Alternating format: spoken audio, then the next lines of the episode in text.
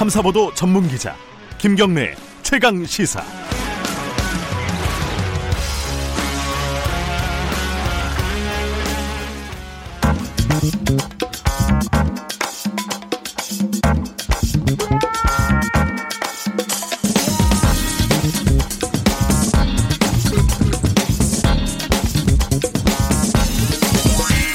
뉴스의 재발견. 네, 뉴스의 재발견 시간입니다. 이 시간은 어, 월화는 최경영 기자, KBS 탐사 아, 제널짐 제2의 최경영 기자가 맡고 있고 수목은 미디어 오늘 이정환 대표가 맡고 있는데 오늘은 어, 날이 날이인 만큼 두 분을 한꺼번에 모시고 2018년도 어, 뉴스의 재발견 특집을 진행하도록 하겠습니다. 두 분 나와 계십니다. 안녕하세요. 안녕하십니까. 안녕하십니까.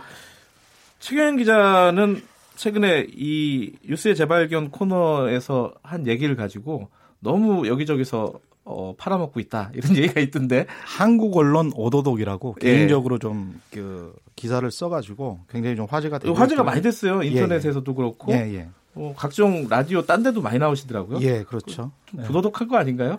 아니면 김경래의 최강 시사를 선전하려고 하는 목적도 있습니다. 알겠습니다. 그 이정환 대표는 이제 미디어 전문가시니까 네. 올해 한 해 가장 관심 있었던 뉴스가 어떤 거예요? 그게 좀 궁금하더라고요. 뭐 가짜 뉴스가 가짜 뉴스 올해 논란. 가장 큰 화제가 음. 됐었고요. 특히 이제 제가 가지고 있는 부분은 어, 미디어 환경이 바뀌면서 저널리즘의 근간이 굉장히 흔들리고 있다. 네. 그런 부분을 많이 보고 있습니다. 최경 기자는 어떻게 생각하십니까? 올해 한 해 가장 뭐랄까 본인이 주관적으로 관심이 가장 많이 있었던 저는 뉴스. 가장 쇼킹했던 뉴스는 간장 게장이었어요. 간장게장. 아 그게 뉴스. 중앙일보 기사였나요? 예, 새벽 3시에 어, 신사동 강남에 있는 신사동 간장 게장 집이 어, 손님이 뚝 끊겨가지고 음, 예, 잘 안 팔린다. 경기가 불황이다. 이게 최저 임금 인상과 그리고 주 52시간 근무제 때문에 이렇다는 식의 보도를 했거든요. 정말 쇼킹했습니다. 이 어떻게 이런 보도가 나올 수가 이 있지? 얘기를 예. 그 간장게장을 화두로 해서 얘기를 좀 풀어보죠. 왜냐하면은 이게 이제 경제 문제도 들어가 있지만은 네. 그렇죠. 또 미디어 윤리라든가 그렇죠. 한국 그 올드 미디어의 어떤 변화 그리고 그 변화를 따라가지 못하는 어떤 기자들의 인식 뭐 네. 여러 가지가 뒤섞여 있는 문제인 것 같은데 음. 그 최근엔 또 간장게장 얘기 말고 또 명동 상인들이 최저임금 때문에 다 문 닫아야 된다. 음. 이것도 중앙일보 기사더라고요. 30명 중에 29명이 예. 정말 힘들다라고 얘기했다고 하죠. 자, 그, 자, 간장게장 이 기사가 어, 어떤 기사인지 이제 최경 기자가 설명을 해주셨고, 예. 어, 이정환 대표가 이게 어떤 문제가 있었던 건지, 우리나라 언론의 어떤 모습을 보여주는 건지 좀, 뭐랄까요? 브리핑을 잠깐 해주시죠. 네, 한국에서 올해 특히 가짜 뉴스가 범람했던 건 이 뉴스가 진실을 말하지 않는다라는 불신 때문인 것 같습니다. 예. 사람들이 이제 뉴스를 찾아서 읽진 않지만 이뭐 누군가가 이제 진짜 이게 진짜 진실이다라고 말하는 그런 음. 링크를 더 신뢰한다는 것이죠. 특히 지난 몇 년 전부터 일어난 변화는 이 스마트폰과 소셜 미디어가 확산되면서 뉴스의 패키지가 해체되고 있고 네. 뉴스가 파편화되면서 이 저널리즘의 위기가 민주주의 위기로 이어지는 그런 위험한 상황에 직면하고 있다고 생각합니다. 그런 어, 특히 대표적인 게 이제 국민들이 어, 이 반응하는 게 그런 간장게장 뉴스라든가 명동의 예. 상인들 뉴스라든가 그런 부분에서 언론이 아직 기본적인 그런 신뢰조차도 지키지 못하고 있다는 그런 인식이 확산되고 있는 것이죠. 근데 그 기본적인 신뢰, 어떤 기본적인 것을 지키지 못한다. 어떤 걸 못 지킨 다고 보세요? 최경 기자가 보시기에. 기본적으로 뭐 기사가 성립이 안 되는데 예. 다면적으로 생각할 때는 그러니까 NPR에서 그런 프로그램이 있어요. NPR이 미국 공영 라디오. 공영, 공영 예. 라디오에서 예. All Things Considered라고 모든 것을 고려해서 우리는 기사를 씁니다. 그러니까 All Things Considered라는 예. 모든 것을 고려합니다라는 게 프로그램의 이름일 정도로 음. 상당히 많은 부분을 고려해서 기사를 쓰는 게 저널리즘의 윤리고 포괄적이고 그게 당연히 포괄적이면 객관적이 될 수밖에 없어요. 네. 그런데 굉장히 일면적이고 다면적이지 않은 그다음에 원인은 딱 하나 무- 무조건 뭐 기승전 최저임금 기승전 문재인 탓 뭐 이런 식으로 가버리니까 아주 이제 질려버린 거죠 사람들이 거기다가 저는 일종의 이거는 막장 드라마라고 봐요. 그러니까 막, 막장 드라마라는 게 이제 선정성이 있는데 사람들이 계속 이걸 보잖아요. 예. 근데 선정적으로 기사를 이렇게 아주 이상하게 써버리면서도 이게 아티클별로 기사별로 이렇게 소화가 되기 때문에 이게 일단 논란이 되면 상단에 올라갑니다. 네이버나 다음에 포탈 상단에 올라가기 때문에 그런 것을 노리는 전략이 아닌가 그런 생각도 합니다. 그러니까 미디어 지형이 바뀌었을 때 바뀐 경우에 막장 드라마 선정성을 동원해서 사실 그, 그 안에 정파성까지 묻어가지고 정권을 공격하는 수단도 되고 상품도 많이 싼 상품을 많이 파는 어떤 수단이 되고 있지 않나 그런 생각을 하고 있는 거죠. 근데 이종환 대표 네. 이게 사실은 올해 한 해 벌어졌던 일이 아니라 꽤 그렇습니다. 오랫동안 진행이 됐던 얘기 아닌가요? 그 네, 언론의 그렇습니다. 해체라는 게. 네네. 어, 그야말로 이제 지각 변동이라는 거 할 수 있을 텐데요. 예. 이 1995년에 드라마 모래시계 기억하시죠? 아이고 기억하죠. 이게 최고 시청률이 64.5%를 찍었습니다. 예. 예. 요즘은 드라마는 10%만 넘겨도 대박이라는 이야기 나오고요. 제가 최근에 들은 이야기인데 드라마 찍을 때 편당 1억 원씩 적자 난다는 이야기도 많이 합니다. 음. MBC가 올해 상반기에 536억 원 적자를 기록했고요. 네. KBS도 8월까지 441억 원의 적자를 냈습니다. MBC는 대규모 인력 감축을 지금 하고 있는 상황이고 네. 신청이 별로 많지 않다고 하죠. 지상파의 몰락이 본격화하고 있다고 할 수 있습니다. 그리고 MBC, KBS, YTN 등등은 지난 1년 반 동안 언론적 폐 청산이 최대 과제였는데 실제로 시청자들의 신뢰를 회복하는 단계까지 이어지지 못하고 있는 게 이 냉정한, 현- 냉정한 현실 인식일 것 같고요. 네. 이런 미디어가 파편화되고 메이저 플랫폼들이 계속해서 영향력을, 영향력을 잃고 있고요. 뉴스의 패키지 해체되는 게 지난 몇 년 동안의 어떤 그런 변화라고 할 수 있겠습니다. 이게 근데 네. 미디어 시장이 이렇게 재편이 되고 뭐 파편화되고 해체되고 이건 뭐 알겠는데 네네. 그렇게 되면은 이 수용자들, 독자들, 시청자들한테는 어떤 손해가 있는 거예요? 그러니까 아니 나쁜 기사가 있어도 좋은 기사도 존재할 거 아니에요. 그럼 골라서 보면 된다 이렇게 생각이 될 수도 있고 그런데 그 부분을 뭐 또 미디어 종사자들이 다 책임질 수도 있는 것도 아니고 최경 기자는 어떻게 보세요? 이거? 예, 가- 같이 가는 거죠. 결국은 사회적 공론장이 없어져 버리니까 파편화될 수밖에 없는 것이고 예. 파편화를 계속 부추기는 선정적인 기사가 나오고 정파적인 기사가 나오니까 사람들은 더욱더 자기 정파, 자기가 생각하는 정파, 자기가 믿는 정파에 가까운 기사들만 소화하게 되잖아요. 예. 그렇게 되면 계속 이제 간극이 벌어질 수밖에 없고 민주주의라는 게 사회적 합의를 통해서 뭔가를 도출해 내야 되는데 갈등만 계속 이야기가 되는 거죠. 음. 그러니까 공영방송이 무너지는 게 안 좋은 이유가 뭐냐면 사실 사회적 공론장을 공영방송을 통해서 담보해 내야 되는데 네. 그런 것들이 굉장히 약화되고 있고 전, 전체적으로 정치적으로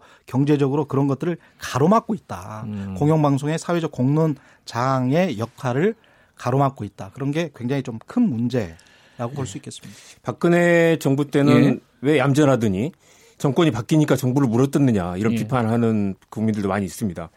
이 조금 달리 생각하면 상당수 언론이 이 보수 기득권 계급의 논리를 대변하거나 이해관계를 같이 하고 있는 게 현실이고요. 이명박 박근혜 정부 때는 사실 정부가 기득권 계층의 요구를 충실히 수용을 했는데 이 정권이 바뀌면서 충돌한 부분이 늘어나니까 이 언론이 여기서 밀리면 안 된다고 생각하고 정부와 정면전 양상으로 가는 그런 모습도 보입니다. 네. 그래서 사실 집권 초반인데 약간 집권 후반기에 보이는 그런 현상들이 많이 나타나고 있죠. 대표적인 게 이제 최저임금과 대북 정책일 텐데 네. 과거 노무현 정부 때는 그게 이제 종부세 논란이 뭐 대표적인 게 됐을 거고요. 오히려 최근에 보면 유치원법 같은 건 크게 충돌이 있는 것 같지는 않고요. 전면적으로 드러나지 않는데 네. 공공 부문이나 복지, 노동 그리고 기업 정책, 특히 삼성 관련된 이슈들에서 극단적으로 이렇게 어, 이, 어, 이해관계가 엇갈리는 것 같습니다.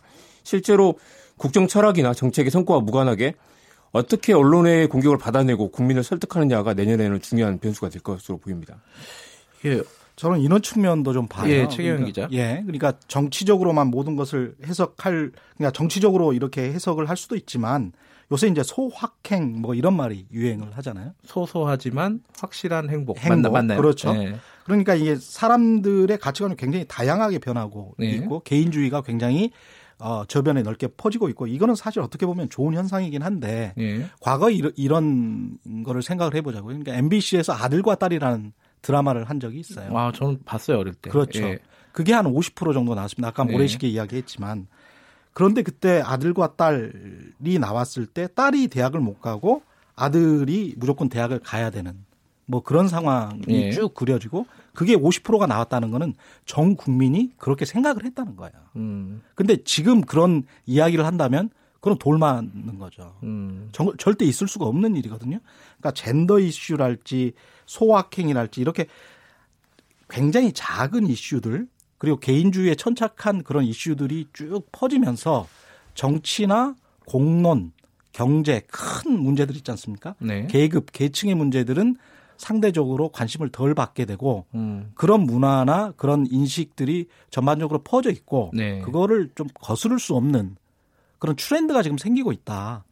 그렇게 봅니다. 그래서 그 미디어가 그거를 또 따라가는 측면이 있고요. 그래서 뭐 이게 뭐 언제까지 이렇게 될 거냐라고 할 때는 나쁜 측면으로는 민주주의를 가로막는 측면이 있고요. 그게 잘 발전해서 개인주의가 잘 발전해서 아 이게 개인의 이익이 이익을 제대로 어, 담보해 내려면 민주주의가 잘 발전해야 되겠는구나. 민주주의가 잘 발전하려면 공론의 장이 잘 형성이 돼야 되는구나. 거기까지 이제 갈 수가 있으면 선진국형 민주주의 언론 이렇게 될 수가 있겠죠. 공론의 장이 이정환 심각한. 위협에 처해 있다고 예. 생각하는 게 한국 국민들이 언론사, 언론사 사이트를 직접 방문한 비율이 4%밖에 안 됩니다. 전 세계에서 가장 낮고요. 다 포탈 아니면 SNS 포털이나 예, 그렇죠. 페이스북 같은 데서 음. 뉴스를 보기 때문에 문제는 거기서 뉴스를 볼 때 이 뉴스의 브랜드를 인지하고 보는 비율이 또 전 세계에서 가장 낮습니다. 뉴스를 볼 때 이게 한겨레 기사인지 KBS 기사인지 조선일보 기사인지 이- 어 브랜드 알고 보는 비율이 23%로 세계에서 가장 낮고요. 아하. 옛날에 어릴 때 저희 아버지는 이렇게 신문을 48면을 1면부터 끝까지 날마다 넘겨보셨죠. 예. 이제 근데 아무도 그렇게 뉴스를 보지 않는 시대지 않습니까? 예. 뉴스 각각 링크 단위로 뉴스를 보는데 링크가 어떤 언론사의 뉴스인지도 모르고 이게 어떤 맥락에서 연결되어 있는지도 모르고 보는 뉴스, 뉴스가 되게 많고요. 뉴스는 연속 선상에 있는데 오늘의 뉴스가 어제 뉴스에 연결돼 있고 일주일 전 뉴스가 다시 진화되기도 하는데 각각 사람이 뉴스를 파편화되게 된 뉴스를 보면서 이 맥락이 사라진 뉴스를 보고 있는 게 그런 공론장의 또 굉장히 심각한 위기인 것 같습니다. 그렇기 때문에 간장게장 같은 뉴스가 툭 튀어나와서 굉장히 그 viral을 끌면서 그 여론을 어, 영향을 미치는 현상이 나타나는 거죠. 음, 근데 저는 이 주류 미디어가 공론장의 역할을 못 한다고 해서 공론장이 없어지는 게 아니라 공론장이 예를 들어 뭐 아까 말씀하신 뭐 SNS라든가 이런 소셜 미디어 이쪽이 공론장을 대체할 수도 있는 거 아니냐. 이렇게 이런 생각도 뭐 언뜻 들긴 하는데 최영 기자는 그런 생각은 좀 반대하시는 모양이죠. 그 저희가 인터넷이나 모바일에서 소비를 하는 행태를 보면 알 수가 있어요. 그러니까 인터넷이나 모바일로 소비를 할 때 그 뉴스를 어느 정도로 습득을 하느냐, 음, 인지를 하느냐를 관찰 실험을 해보잖아요. 네. 다 결과가 나와 있는데 실제로 텍스트를 가지고 오프라인에서 신문을 차근차근 이렇게 보는 것 또는 방송을 집중해서 보는 것 이것과는 굉장히 차이가 난다는 것이죠. 그러니까 내용을 습득하는데도 차이가 나고 그 내용을 가지고 어떤 토론할 생각을 갖게 되는 그 측면에서도 굉장히 차이가 나는 거죠. 그러니까 네. 순간적으로 광고를 보듯이 10초, 20초 정도 헤드라인만 보고 지나쳐 버리는 경우가 굉장히 많고 네. 그게 실제 행태적으로도 다 조사 결과에 나와 있는 거거든요. 그러니까 사실 인터넷과 모바일이 사람들의 소비 패턴을 악화시키고 있다. 민주주의와 언론이라는 측면에서는 그렇게 볼 수밖에 없겠습니다. 사실 그렇기 때문에 이정환 뉴스의 대표. 맥락을 전달하는 게 중요하고요. 예. 그렇기 때문에 이런 뉴스의 재발견 같은 코드가 굉장히 중요하다고 생각합니다.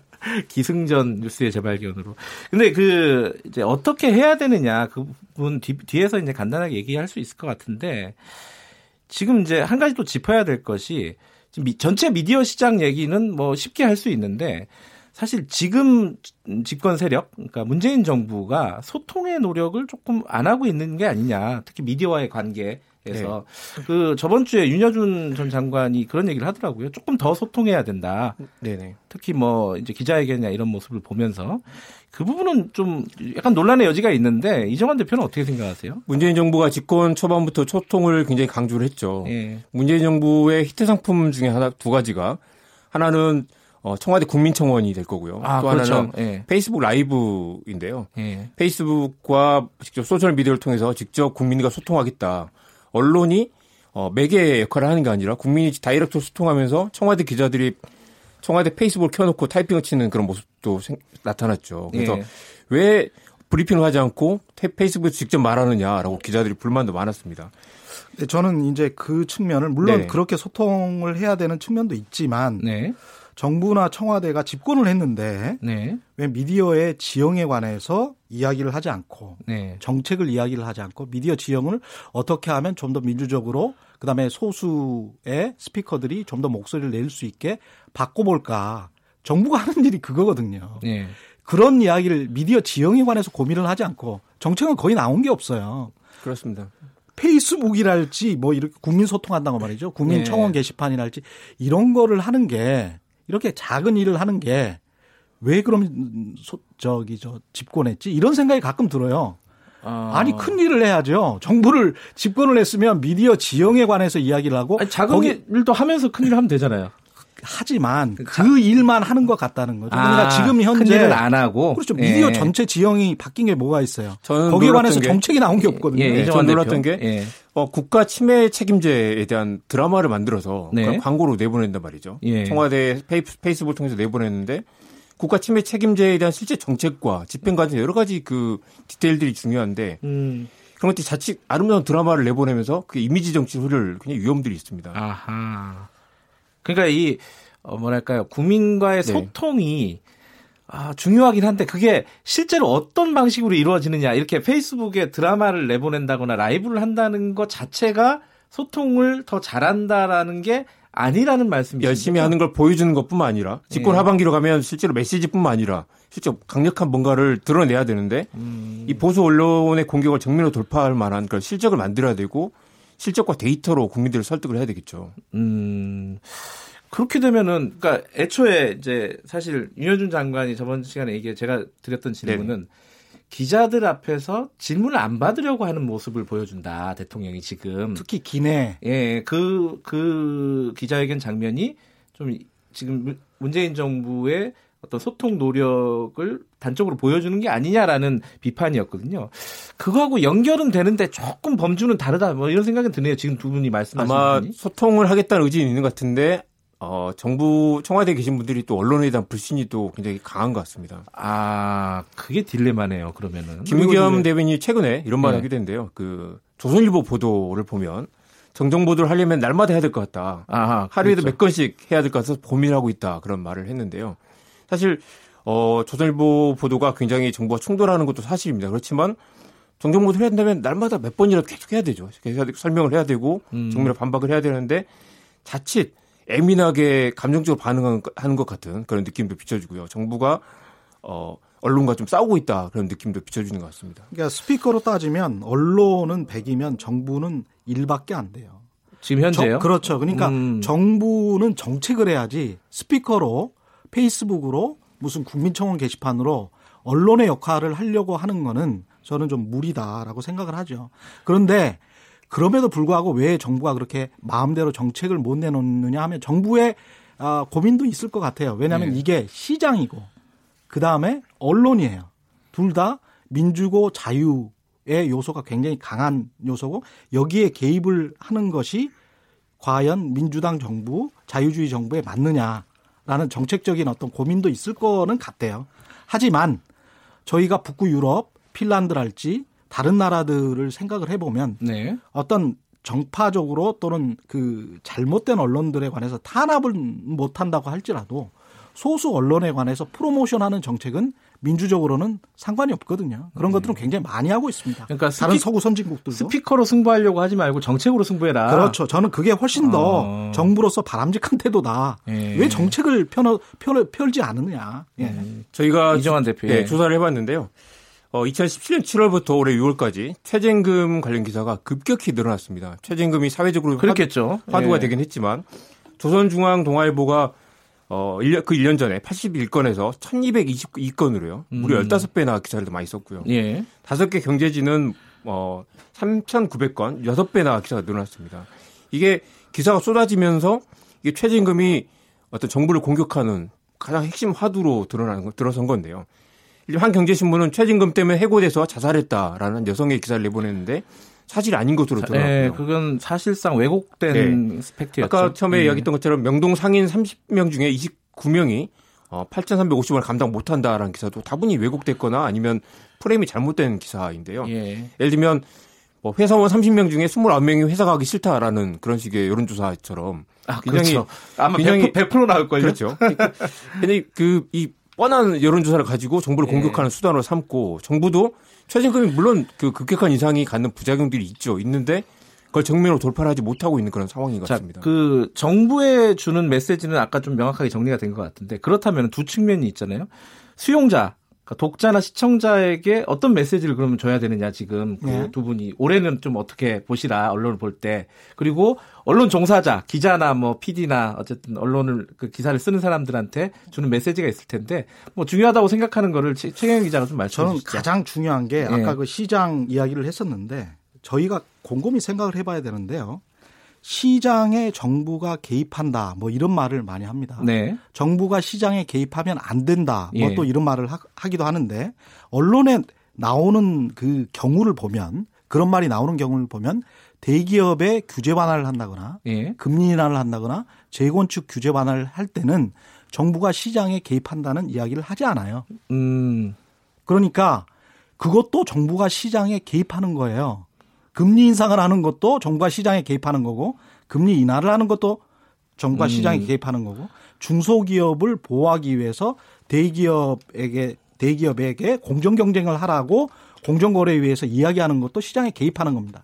항상 시장에 개입하는 건데 언론이 말을 가지고 장난을 하면서 국민들을 현혹시키고 국민들을 이념적으로 갇혀 버리게 하는 효과를 이제까지 쭉 써왔고 국민들이 사실 거기에 갇혀져 있는 국민들이 굉장히 많이 네. 있어요. 근데 그런 측면에서 언론을 주시해야 된다. 음. 언론이 기존에 해왔던 방식 시장에 시장에 순응하라는 게 사실은 기업과 대기업 재벌에 순응하라는 이야기를 하고 싶었던 건데 그 말을 시장이라는 말로 치환을 해서 교묘하게 속이는 거죠. 그런 것들을 잘 봐야 된다라고 그러니까 생각합니다. 관행적으로 어, 언론 쪽에서 주는 왜곡된 메시지를 그렇죠. 수용자들이 잘 판단해야 된다. 그렇죠. 일단은 매번 속습니다 예. 우리가. 예. 자 이정환 네. 대표는 어떻게 보십니까? 한국 언론이 신뢰를 잃게 된 여러 가지 역사적 배경과 요인을 짚어볼 수 있을 텐데요. 예. 가장 결정적인 건 언론이 권력에 맞서지 않는다. 네. 살아있는 권력에 맞서지 않는다라는 걸 사실 모든 국민들이 알고 있는 상황이라고 할 수 있습니다. 네. 특히 삼성이 한국 경제의 아킬레스건이다라는 걸 모두가 알고 있고요. 예. 삼성을 어떻게 보도- 보도하느냐에 따라서 언론이 신뢰를 회복할 수 있느냐 없느냐 또 달려 있다고 생각합니다. 네. 그래서 결국 언론이 객관적이고 공정한 건 당연, 당연하죠. 예. 공- 공정성을 지켜야 되는데 이 기계적 중립에 머무르지 않고 옳다고 생각하는 가치를 위해서 전면에 나서 싸워야 된다. 싸우되 어, 철저하게 맥락과 논리를 제대로 설명하고 어떤 물러나 있을 때 싸워야 될 때를 분명히 구분하고 언론이 할 역할을 제대로 해야 된다라는 게 굉장히 중요한 것 같습니다. 예, 사실 어, 지금 두 분한테 여쭤보고 말씀을 들은 부분은 어, 2019년에 대한 어떤 화두였고요. 이 부분을 어, 어, 언론의 재발견 시간에서 뉴스의 재발견은요. 제가 틀리네요. 뉴스의 재발견 코너에서 어, 1년 동안 또 어, 언론의 문제점이나 이런 부분들을 잘 짚어주시기 바라겠습니다. 오늘 두 분 말씀 감사드리고요. 새해 복 많이 받으십시오. 예, 새해 복 많이 받으십시오. 고맙습니다. 고맙습니다. 자, 지금까지 KBS 최경영 기자와 미디어 오늘 이정환 대표와 함께 2018년 뉴스의 재발견 특집 진행했고요. 3부에서는요, 민생경제연구소 안진걸 소장과 함께 어, 을들의 뉴스가 뭐가 있었는지 짚어보는 시간을 가져보도록 하겠습니다. 어, 문자 하나만 소개해드리죠. 9903님이 이런 문자를 보내주셨어요. 수준 높은 평론가 비평 감사합니다. 이 어, 이정환 대표와 최경영 기자에게 보내는 어, 칭찬의 문자고요. 물론 비판의 문자도 많은데 너무 많아서 생략하도록 하겠습니다. 자, 아, 문자들 다들 감사드리고요. 3부에서는요, 일부 지역국에서 해당 지역의 프로그램이 방송되니까요, 양해해 주시기 바라고요. 잠시 후 3부에서 뵙겠습니다. 고맙습니다.